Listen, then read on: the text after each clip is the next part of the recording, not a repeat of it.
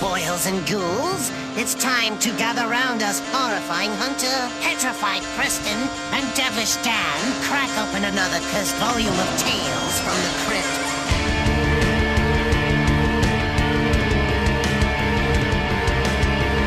This is Horrors from the Vault.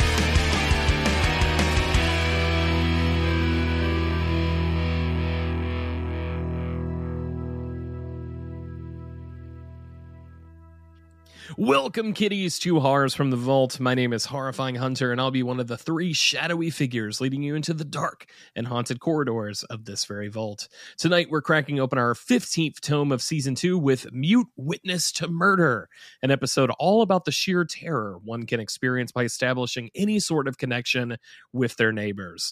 But before we can venture fully into the vault, let me introduce you to my co hosts. Petrified Preston, are you a good neighbor? Do you interact with your neighbors? Do you bring them treats for the holidays? Do you sometimes uh, get get their piece of the lawn when it's a little overgrown? Where where are you sitting on the neighbor situation? You know, that is a fantastic question. So I would consider myself simply a neighbor.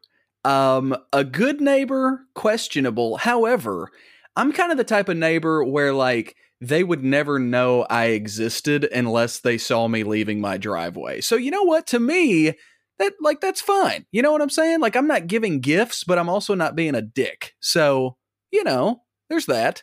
Are you cranking your sound system? Now, you probably, I don't know where your setup is, but assuming you normally watch your movies in the basement or a uh, kind of isolated area, uh, it, it probably isn't too bad when you are watching Hard Target for the 86th time, right? you know, God, God bless rural Kentucky, dude. I am way the hell off the road. There ain't nobody, uh, you know, I'm bothering with my shit. Oh, perfect. Perfect. Yeah. Well, I, I can't relate. Unfortunately, I am in the suburbs of Orlando, Florida, but we've never bothered anybody. We, and we're, we're never loud. Um, so maybe our dogs are, are assholes sometimes, but uh, you know, that's the nature of, of owning dogs. Um, Devilish Dan, as someone who his best friend is the raven that occasionally visits. How is your situation with your neighbors?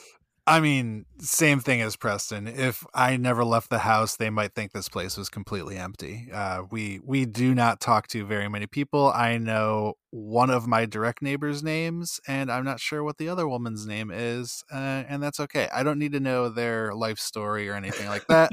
you don't fuck with me, I ain't gonna fuck with you. Let's all live in our little hovels together do you would you trust one of these neighbors? No. If like no, you would not trust any of them in your the answer is no. Uh, I mean, the woman next on one side of us, uh, she ain't going nowhere. She's ancient, and it would take her all day to waddle over. So I'm not going to put anything on her. Um, maybe the guy on the other side, sure. Depends what it is and the whole situation.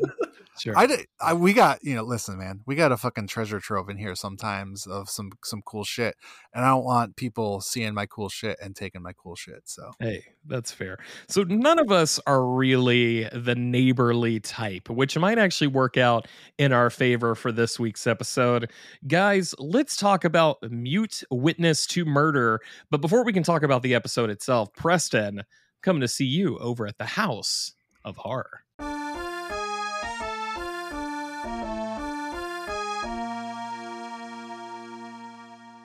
Hey, man, let's do it. The Crypt of Terror, number 18. Uh, we're going back to June 1950. I mean, we going way back for this one. Um, so I know, right? Uh, Mute Witness to Murder, a pretty seamless companion, honestly, to the episode itself, which I'm really looking forward to talking about. I mean, sure with the episode there's more meat on the bone right to add to kind of a broader story but most of the beats are really still there. Um, it's funny because with this being from 1950 i mean let's face it there are some things that are kind of dated with this such as the opening line to the story itself and unfortunately i let's see here do i have that pulled up? I don't think i have that pulled up. Dan do you know what it was? I heard i heard you kind of laugh there I don't know the direct quote, but it's something about uh, women being the talkative part of the species or something yes like that. Yeah. you're exact i saw that i was like oh oh boy it's one of these uh one of these um installments um but i will say once you know how the story ends doesn't quite end in a sexist way so i guess there's that for a win right um I really, really like this episode, and we're going to talk about it. I think it's a pretty great episode, to be honest. I like the comic. Um, you know, like we always say, if you're a completionist like us nerds, of course, check it out. In my opinion, I'd be good with sticking to the episode itself. I'm a big fan of Patricia Clarkson, who we're going to be talking about soon. I think she's lovely. I think she's able to really convey a lot through being mute, you know, well over half the episode, probably. On the page, it's a little bit drier, right? Um, I do love the suspense it's able to bring. Um, I just think it's generally more effective on the screen. Um, certainly more positive than negative here. Um, in fact, I mean, there's not really much to be negative about at all, really, in terms of of the story and everything. It's it's a really interesting story. I just um, I do prefer the on screen counterpart, is it's able to kind of breathe a little more, give give the story some more life. I don't know how you guys feel about it, but you know, it's it's a it's a totally fine story. I'll be negative on the comic for Okay, two yeah. reasons. One, it's it's tougher to chase down than our normal comics because it hasn't been collected on anything on Hoopla, so you have to kind of go to the higher seas to find it somewhere and read it. Yes. Uh, and also, it's ironic that it's about a woman who can't talk because that's all she does in uh, inner, inner inner monologue. Uh, Yes. there's it's a bit we've we've been over it before where some of these get wordy and this one is especially egregious. I mean, there's they say things with 10 words that they could have said with two. I could I could definitely see that. Yeah. All right, but Dan, we got to go see you Mhm. over with the top billing this week.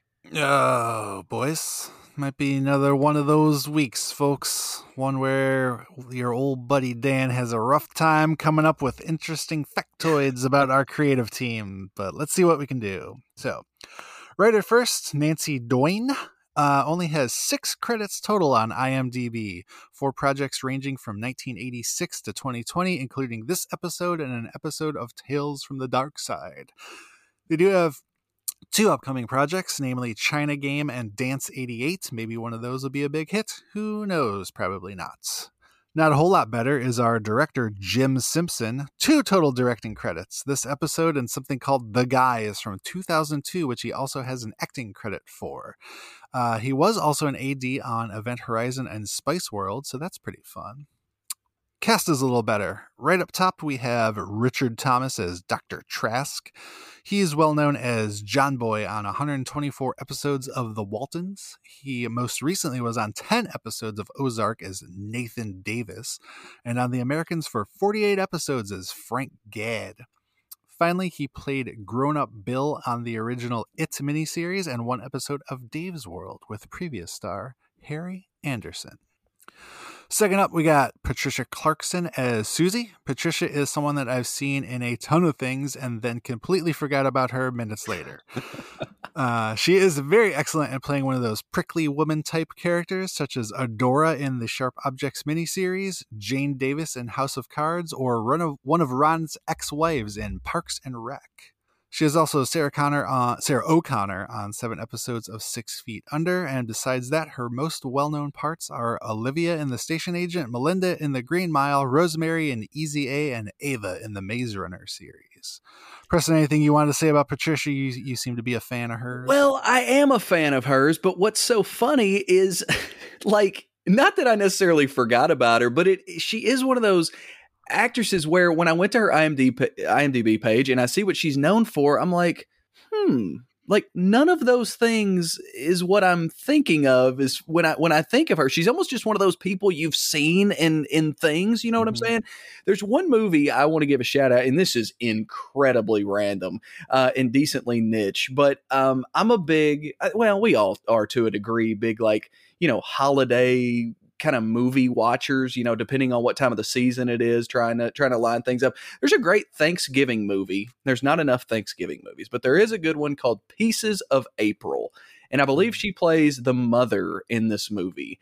And it's uh it's a good movie. Uh, so check it out for um, more lovely Patricia Clarkson content if you would like.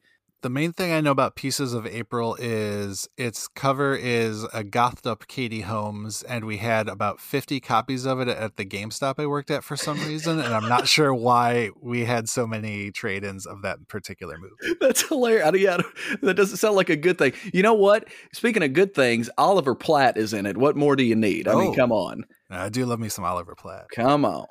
You know who else I love? Oh, Goffed go ahead. Katie Holmes. I kind of do love Gotham Yeah, Katie hey. Holmes. I'm Yeah. here for it. I'm not against it. no. You know who else I'm not against? Reed Birney as Paul. He recently played a man named Richard in two excellent movies the heavy handed and downer Mass and the excellent, tense, and beautifully shot The Menu. I s- highly suggest checking both of those out. When he's not playing men named Richard, you can see him in House of Cards as Donald Blythe, the, with aforementioned Patricia Clarkson, nine episodes of The Blacklist as Tom Connolly, and the bizarro release from 2021, Strawberry Mansion. If you're into weird ass movies, that's a good one to check out. And those are our main players and creative team for the week. Good stuff, Dan. Nice. Well, before we can talk about the episode itself, we do need to visit our friend, the Crypt Keeper, who this time we're naming him Dr. Crypty. Um, look, I love the outfit. I like that little thing he wears on his head. I like the return of his black kitty, which is, I guess, is kind of reoccurring theme that I was not aware of prior to doing this show. I I tried to look for it. I I wonder if that cat has a name. We've seen him a couple times at this point. Um, so is that the Crypt Keeper's cat? That's that's kind of my head canon. He's not down there by himself. He's got a he's got a feline companion, which makes him all the sweeter to me. Yeah, maybe he came and visited the Crypt Keeper when he was living in that cave uh, after the last episode. I Good point. like. I like it. I also Uh, really like that small comical looking skull that's in the corner of his se- desk. Yes, yes. Oh, yeah. I noticed that. I was like, that skull is badass looking. And I thought I was going to be the only one that noticed that random ass thing. I No, fucking love that skull.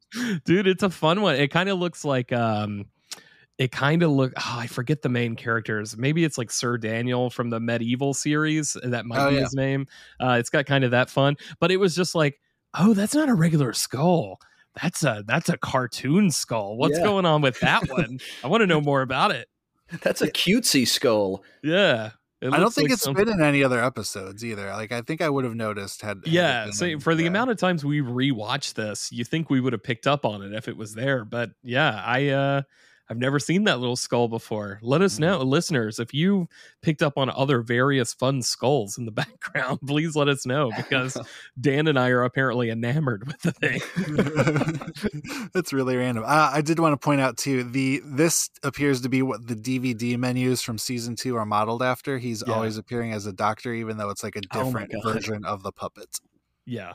And uh, I don't think we've really talked about it, but I'm glad that the Crypt Keeper is in the era of interactive DVD menus when it was at its height, when people were doing all sorts of crazy stuff. Dan, I just popped in my DVD of the 10th anniversary edition of Clerks yesterday mm. because it was Clerk season. And the explosions anytime you click on something that big x that kind of in and out whenever you i'm like ah it's the dvd era. And whenever i pop in my dvd for tales from the crypt and this guy greets me all season i'm like i want to where did this come from? Why is he a doctor? And now we've got our answer. Now, now you know. That puppet looks rough though by Yeah, comparison it's, it's a shit puppet. It's, Yeah. You can tell it's not the same one they redid it just for the DVD. They did that a couple times, like the not Crypt TV, but um, ah, I forget. Um, fear.net i think was what it was um, when they revitalized the crypt keeper for some of the tales from the crypt i think they use a similar kind of uh, not very good puppet unfortunately i know the the budget was limited and they didn't have the hbo money at that point but whenever you see that puppet it makes the hbo one all the more miraculous with Yeah. what they're pulling off there Using like a stunt puppet. yeah You know. basically Yeah.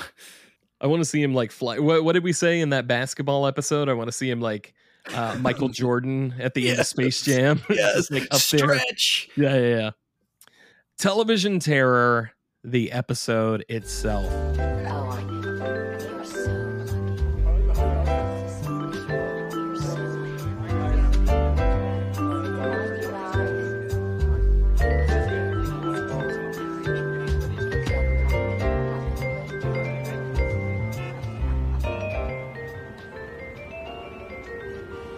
Horrors from the Vault listeners, have you ever seen the classic Simpsons episode Bart of Darkness?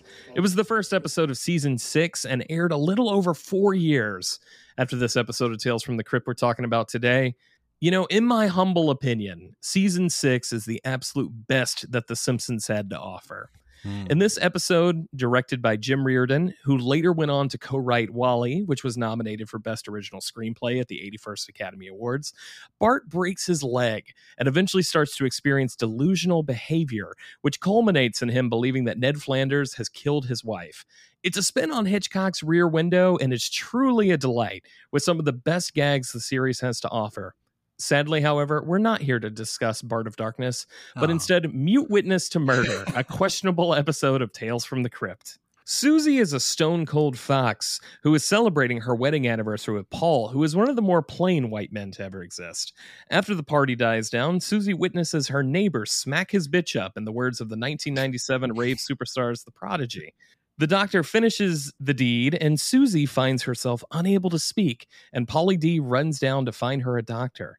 That doctor is Dr. Trask, who is the same man who just finished reenacting his own interpretation of Chris Brown's greatest hits. Upon realizing that Susie is the one who was watching from the window, Trask pulls out a comically large syringe that he just so happened to have and knocks Susie out. Fellas, I want to ask you when did you guys realize you were in trouble with this episode? Was it right here, like me? yeah, because the actual murder I think was was shot really well. Uh, I I like that it was you know kind of lit by just the lamp Uh-huh. light and yeah the the lighting was really cool. Yeah, it's a kind of a rip off of Rear Window, but hey, what what isn't? Um, Yeah. uh, we should have been clued in a little bit by the fact that they are having an anniversary costume party, which is strange. And she's a, little cat. weird. She's a cat, not a fox. Uh, but he's not wearing a costume for some reason. I don't know why everyone else is, but he refused to. Maybe he's just a square motherfucker. But yeah, like they could have jazzed him up a bit, put him in a Viking costume or something. But yeah, we should have been clued in by the fact that they were having an anniversary costume party. I, And, I and never, then they pull out the giant syringe. Dan, I'm glad to hear you say that Yeah. because if any of us here was most likely to have a wedding anniversary mm-hmm. costumed party, it would be you and Beth. Yeah, And, we got uh, married on Halloween, so that would actually make sense. Maybe they got Yeah. married on Halloween. We don't know what time it is during the, the show, do we? We don't No? know. Oh, we don't maybe know. it is Halloween. Preston, you opened with when you were talking about the comic that you actually really liked this episode. So I did. I want not that you need to play defense with us ever, but you might have to stick up for yourself because I uh I this episode was was problematic for me. So we'll, uh, really? let's let's talk about it. Well, to be honest with you, I and obvi- well, you already brought you guys both already brought it up, but like you know, clearly I knew from the get go this was going to be like a very Hitchcockian take, which I thought was kind of interesting because you know that's not really. I don't know. That's not really a lot of something we see in the Tales from the Crypt series necessarily, and so I thought, oh, this is this is kind of interesting. And I don't mean to like summarize my thoughts on the episode itself already, but just kind of in a nutshell, like I thought that this one, more than really any episode we've watched recently, felt like a 25 minute movie, like in and of itself to a Okay. degree. Um, and I don't know, like it just it it worked for me. I don't I don't really I don't really know. Like so you kind of knew we were getting in a wrong direction. Was it what was it specifically again? Um, for me, I I don't think the performances are up to task Ah, for this. okay. Okay. Um, I don't think. Uh, unfortunately, Dan, you're the guy that keeps track of all the names. I, I don't keep that written down, but Mhm. I thought Trask himself was kind of underwhelming as a bad guy. Ah, and I uh I didn't really buy into his his gimmick instead of me being like, "Oh, like that's a serious thing she can exploit to take advantage of him." He kind of just felt like a dork to me. Um and then Susie is like she's committed, right? Like she's the best performance by far. sure. But I think like in scenes where Trask and Paul are going back and forth, especially their fight scene that happens in the hallway Mhm. later on, I'm like, oh, they're kind of terrible. Um, and I I had that feeling the first time I watched it, and unfortunately on the subsequent viewings, I felt that it got worse. And I don't know if that just makes me kind of an asshole because like no. it is what it is but uh i i think the performances unfortunately with this uh really let down what could be a pretty solid script and i also unfortunately think the direction is very plain jane i don't think there's a lot of interesting stuff that's done here when it's it could actually be a pretty effective suspense thriller if done Mhm. correctly Yeah. That's not what makes you an asshole, but uh, we won't talk about that. Um, yeah, no this this is definitely a hit or miss episode, especially with the direction. I think there are a lot of kind of fun flourishes. We'll get to uh, the actual asylum later, but the use of the camera in the wall and the way they shoot Trask when he's talking to. By the way, the the nurse's name is just Desk, not Nurse Desk, not Linda Desk, just Desk. i called her Um, carrot lady so she, she did feed her carrots. Um, but yeah, when they shoot him from that that camera in the wall, I think that is really off putting and very cool. Uh, but Yeah. the rest of it is very bland. Susie's mute ass is checked into a sanitarium, not unlike Jamie Lloyd in Halloween 5. She's placed in a padded room and witnesses Trask having a minor heart attack from his heart condition, which means he definitely couldn't ride most attractions at Universal Studios Mm. Florida. Dr. Trask explains to Paul Reubens that his wife has been deemed traumatized, and it's probably because of the baby food carrots they keep feeding her. We cut back to Paul McCartney talking to his sister, who tells him that Trask is probably a freak and shouldn't be trusted. Pauly Shore goes back to Dr. Trask and witnesses his wife stomping around in her padded cell and believes that she has completely lost it. A few days later, Paul Stanley revisits the good doc and shoves him against the wall, demanding to be let in, rushing to his wife's Hannibal Lecter position. She tries to tell him via charades that Trask murdered his wife and that's why she's frozen mute, but Trask comes in and stabs Paul Giamatti in the neck. He eventually dies due to his crunched windpipe and broken neck, which brings a prin to Paul Verhoeven. Um, there's a lot there. There- There's a lot Yeah. for us to go Oh, over. Well done. Um, lots of Pauls. Um, I don't. I, I already mentioned it, so I, I won't harp on it. I think that that action scene with them in the padded cell, it's just weird. It's not shot well, and I don't think it conveys any sort of danger or thrill to it. And also, did you guys notice the weird lighting shift that happens here? And no one like hits the switch, at least as far as I can tell. It Yeah. goes from this dark, like moody lighting to when the windpipe uh, or or the neck breakage. I, I guess it's kind of both. But when Trask steps on uh, Paul McCartney's neck here and snaps it. Uh, it's like full fluorescent lighting when all of the other lighting in the scene prior was or, or in the the scene just a couple seconds before was dark and shadowy and I didn't really get that transition at all unfortunately. Oh, weird. Yeah, I didn't catch that. I don't think I didn't think. catch that either. Um, but this this is really where I have a lot of problems. And again, you you said you blew through a lot of story all at once, but there's not really a lot to recap. Yeah. And Yeah. unfortunately, I I hate the trope of manic female trying to convince people that you know what she saw is real or you know she she knows what she saw she knows what she saw i i can't Sure. stand them running around screaming their heads off and no one believing them it's just it's it's frustrating which it's meant to be but it's also frustrating because it's kind of lazy writing but we needed more of that in this episode. There's nothing convincing anyone. And I thought Desk, yes, not Nurse Desk, just Desk, um, was going to kind of, uh, you know, pick up on that because when they had the, the. Yeah, when they had the carrot feeding scene, it seemed like she was like, "You like the other girls, or you're not like the other girls. You know, you're you're one of the good ones, or whatever." But Yeah, it's true. that never developed at all, and um, there also wasn't anything saying, "Yeah, this woman is insane and needs to be kept in the asylum." Uh, you got to do one or the other, not not neither. Yeah. They like make the nurse an accomplice to Trask and like all these terrible things because obviously she's aware of it, but like they never dive into her character whatsoever. She's not even a henchman. She's basically just a cardboard cutout that Mhm. shows up to feed her carrots. Um, it's it's strange. They even have that interaction where she's uh where Trask is like, whenever the husband comes back, he's got weird psychosexual tendencies. Don't allow him in the room or whatever. And they they just do nothing with her besides her going basically like, okay, yes, sir.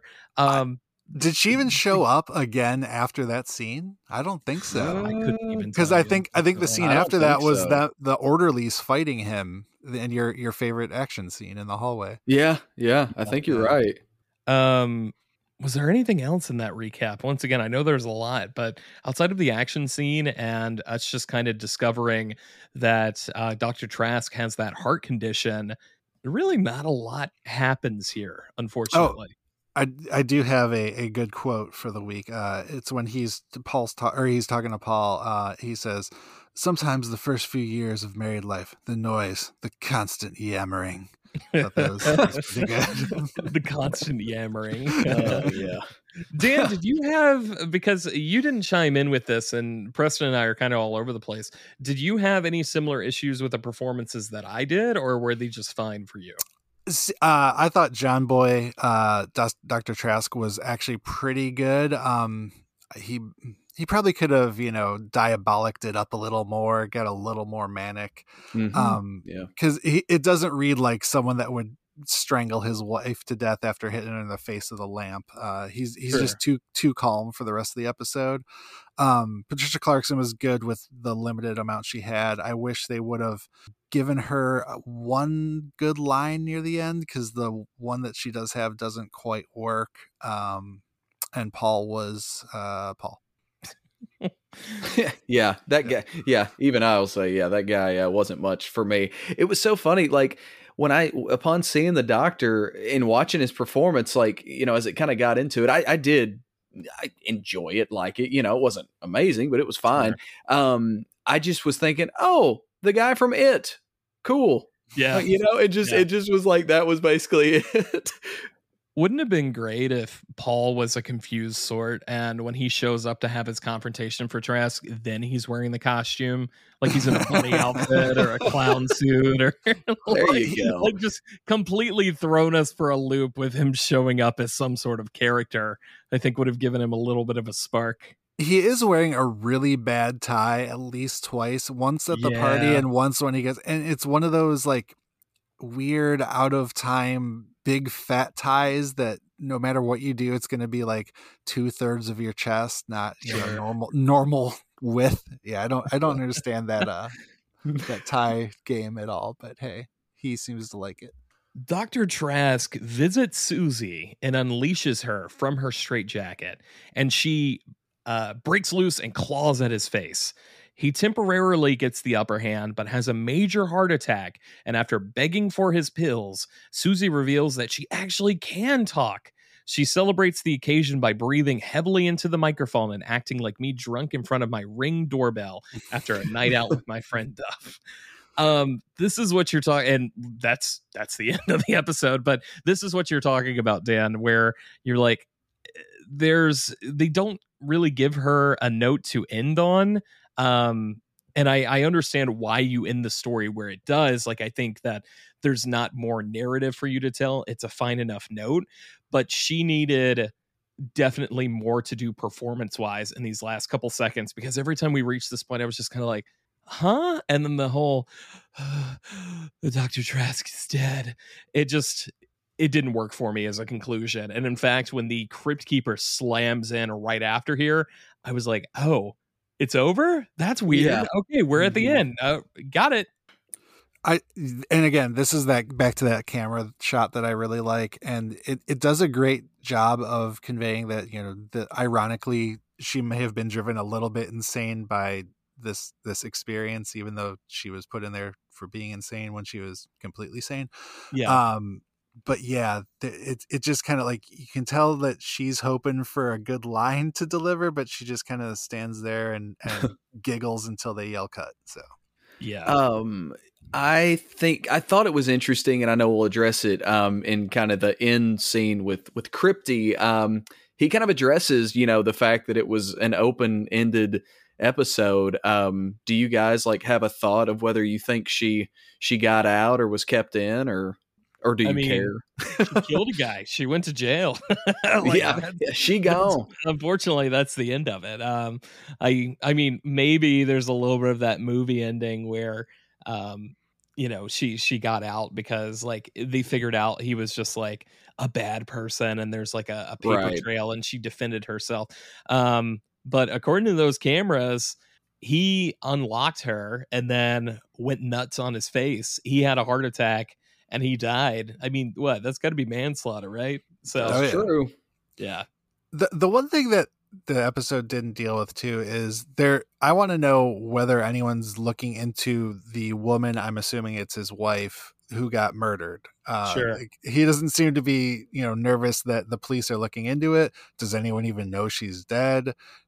You know, is was Even- someone Yeah, yeah. even a line where if he was talking to the nurse and he was just like um there's too much going you know, on. yeah there's too much going on the police are looking for me whatever um and maybe he doesn't want to tell that to his employee but like there's some way in the dialogue that they could have referenced that event that set everything up but i guess maybe they're working under the assumption of the trauma from that death is obviously the more important part rather than the character that got died who didn't even have a name who got died who got killed that didn't even have a name. So, you know, I can see it either way. Um, one one sticking point for me though, I don't think the episode did a really good job of conveying her discovering her ability to speak again. hmm When Yeah, she, just kind of Yeah. got surprised by it.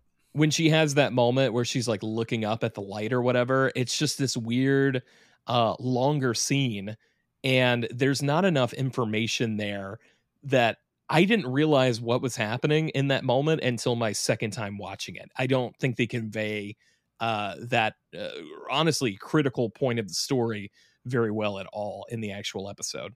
Yeah, agreed. Interesting.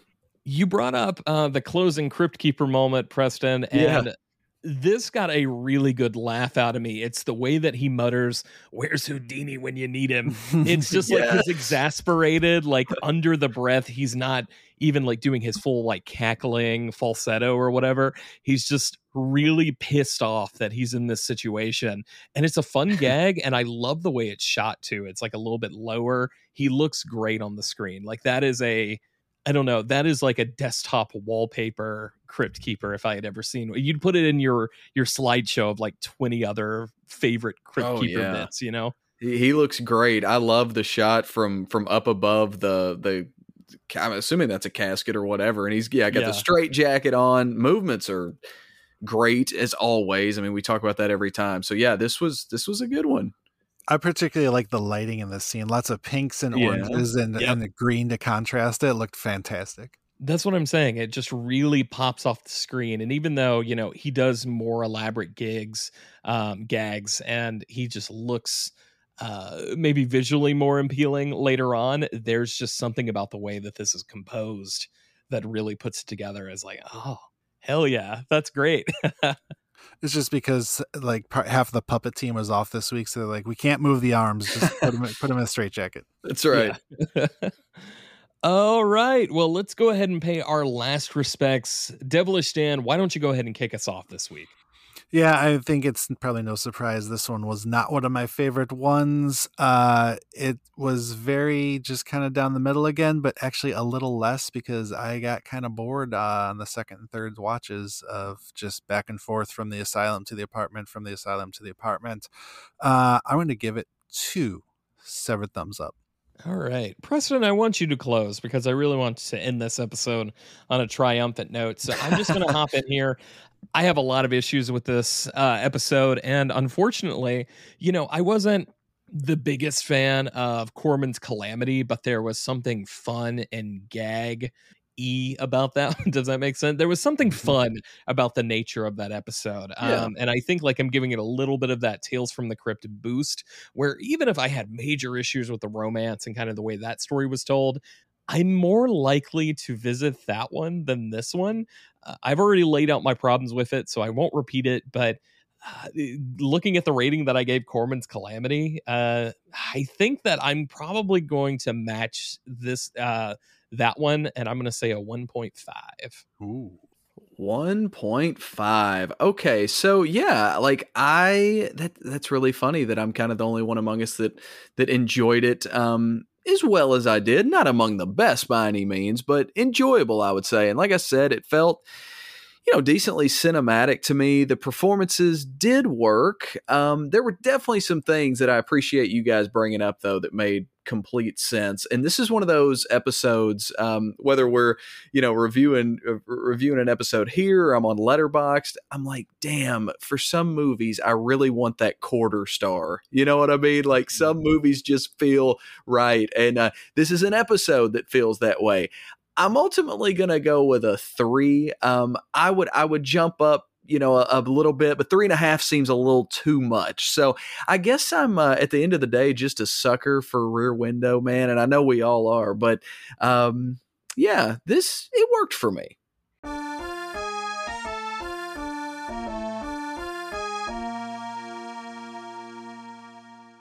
Thank you all for listening to Horrors from the Vault. If this is your first time joining us, why? Why would you pick this one? I, I don't get it. Go back and listen to an episode on a better one. You'll enjoy it. um, but seriously, we are glad that you decided to stop by. Uh, we, of course, are a weekly Tales from the Crypt fan cast covering each episode in chronological order. So thanks for stopping by. Devilish Dan, let the Yep. folks know where they can keep up with Horrors from the Vault and yourself. Mm, Horror Vault Pod on all the good social networks, not Facebook, not TikTok, but all the rest. We've been getting some good feedback lately, and I've been loving it. So send over messages uh, if you want to send a longer message and don't feel like dealing with apps and want to deal with your uh, email app only. It's horrorvaultpod at gmail.com. Uh, but if you want to keep up with just me, myself, and I, uh, same socials, all the good ones at Red Right Dan, also on Letterboxd at Daniel P. Sims with two M's. Good stuff. What feedback have you got recently? I'm not seeing any of it. Oh, it's uh, mostly on Instagram. There's some comments on episodes, and uh, I know uh, one of our good friends, Brian, listens to the uh, the podcast on his commutes, and he is keeping up with his homework. So we all appreciate that. Absolutely. Nice. Thanks, Brian. And thanks the rest of you that I don't know the name of, but we appreciate you being here. Mhm. And if you have a moment, uh, we don't mention this enough, but we've been stuck on iTunes reviews for a little while. We understand not everybody uses iTunes, uh, but that is the platform that I use. So it's the one that I am keeping up with. I guess it's called Apple Podcasts now. We do appreciate your Spotify and other outlet uh, reviews, but if you have a chance, pop on over to Apple Podcasts if you've got that. Leave us a review. We would really appreciate it because once we get to 50, we're going to do something nice. But we only have 14 now, so we really need you guys to amp it up. I'm going to be making fake accounts soon. Um, just, just get this ball rolling. Petrified Preston, let the folks know everything that you've been up to lately. Sorry, I'm texting my mom to tell her to give us a five star review. Okay. Um, yes. Hey, we mentioned it a little bit earlier, as we always do. Um, you can find me on Letterboxd um, at Preston967. That's where I spend most of my time these days. Twitter under the same handle, Facebook under Preston Green. And uh, hey, you can find me right here. We're having a good time. Freshly baked bread. You best believe I'm going to be fitting in juicy steak and freshly baked bread into the foreseeable future. It still makes me laugh, and I'm still getting messages about that one. So Amazing. Um, yeah, Preston and I, unfortunately not Dan because he's not invited because he's got weird opinions sometimes. Um, but Pre- Preston and I were actually just on the Real Fans for Real Movies podcast. Yeah. We just talked about our worst of 2023, uh, really laid out. If you want to hear Preston say some really mean words oh, about. Ant Man Quantumania, you definitely want to go check out that episode. And w- by the time this goes up, it should be available. Uh, you can also find us on the same podcast feed talking about our favorite movies of the year. But if you want to hear all three of us together, this will be the last time I talk about it, I swear, on the Grim Grinning Host podcast. Us three guys, we got together to talk about our favorite physical media Blu ray releases of the year. And that episode was a hoot. If you're looking to getting into buying movies or you just need ideas of what you missed in the last year that you should definitely check out, that's a real good episode. And I'm proud of how all that came together. We actually sound like we know something which is rare. Doesn't happen a lot, except on Horrors from the Vault and the Grim Grinning Host podcast. You can find me on Letterboxd and Instagram at Discount Vincent Price, and of course the usual places like Disorder, every Disney film, uh, the Catacombs of Halloween Horror Nights right here on the NeoZaz network, and the aforementioned Grim Grinning Host. Thank you all so much for tuning in. We'll catch you next week. And Crypt Keeper, if you're out of that straitjacket, let's go watch The Prestige together. You're gonna learn some new tricks. But hit that motherfucking bass.